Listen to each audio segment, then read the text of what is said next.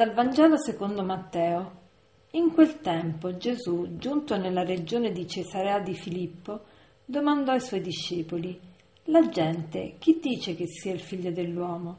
Risposero: Alcuni dicono Giovanni il Battista, altri Elia, altri Geremia o qualcuno dei profeti. Disse loro: Ma voi chi dite che io sia? Rispose Simon Pietro: Tu sei il Cristo, il figlio del Dio vivente. E Gesù gli disse, Beato sei tu Simone, figlio di Giona, perché né carne né sangue te lo hanno rivelato, ma il Padre mio che è nei cieli. E io a te dico, tu sei Pietro, e su questa pietra edificherò la mia chiesa, e le potenze degli inferi non prevarranno su di essa. A te darò le chiavi del regno dei cieli. Tutto ciò che legherai sulla terra sarà legato nei cieli e tutto ciò che scioglierai sulla terra sarà sciolto nei cieli. Oggi è la festa della cattedra di San Pietro. Che cos'è questa festa? È un giorno in cui si ricorda, è una ricorrenza, eh, che fa memoria della missione che Gesù ha affidato a Pietro. E qual è la missione che Gesù ha affidato a Pietro? Quella di guidare la Chiesa, quella di guidare il popolo di Dio nella fede e di confermarlo nella fede. E quindi è la festa in cui noi ricordiamo sia la professione di fede di San Pietro, sia il fatto che Gesù ha stabilito Pietro come capo della Chiesa e quindi anche i successori di Pietro come capi della Chiesa. Quindi la festa della cattedra, letteralmente la cattedra che cos'è? È il seggio fisso del vescovo in, che di, eh, di solito è posto nella chiesa madre di una diocesi che per questo motivo è detta anche cattedrale. E, quindi oggi celebriamo la, la, fede di Pietro, la fede del Papa. Oggi siamo invitati a pregare per il Santo Padre, per il Papa e, e preghiamo perché continui a guidare la Chiesa verso il Signore, verso il cielo. E questo brano del Vangelo è proprio opportuno per ricordare l'incarico che Gesù ha affidato a Pietro. Abbiamo appena letto che Gesù ha chiesto a, agli apostoli, prima di tutto, la gente che dice che io sia. Perché Gesù inizia da questa domanda, la gente che dice che io sia? Perché, vedete, Gesù inizia sempre dalle cose più facili. Allora, che cosa è più facile per le persone di solito? Parlare di quello che dicono gli altri, parlare degli affari degli altri, è sempre molto più facile parlare di quello che pensano, dicono e fanno gli altri piuttosto che parlare di quello che pensiamo, diciamo o facciamo noi.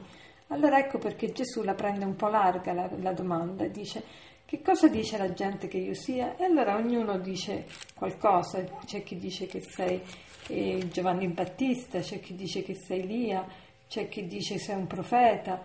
E allora poi Gesù fa la domanda però invece personale, ma voi chi dite che io sia?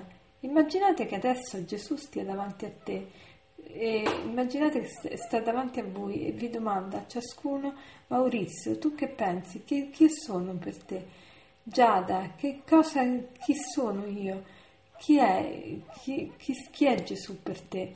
Eh, Ludovica, chi è Gesù per te? Francesca, chi è Gesù per te? Eh, Tiziana, chi è Gesù per te? E Simon Pietro risponde senza quasi nemmeno pensare e dice tu sei il Cristo, il figlio del Dio vivente, cioè tu sei tutto, tu sei, tu sei il tutto della mia vita, tu sei più importante della mia vita stessa, tu sei colui su cui baso tutta la mia vita, tu sei colui per il quale io voglio dare la vita.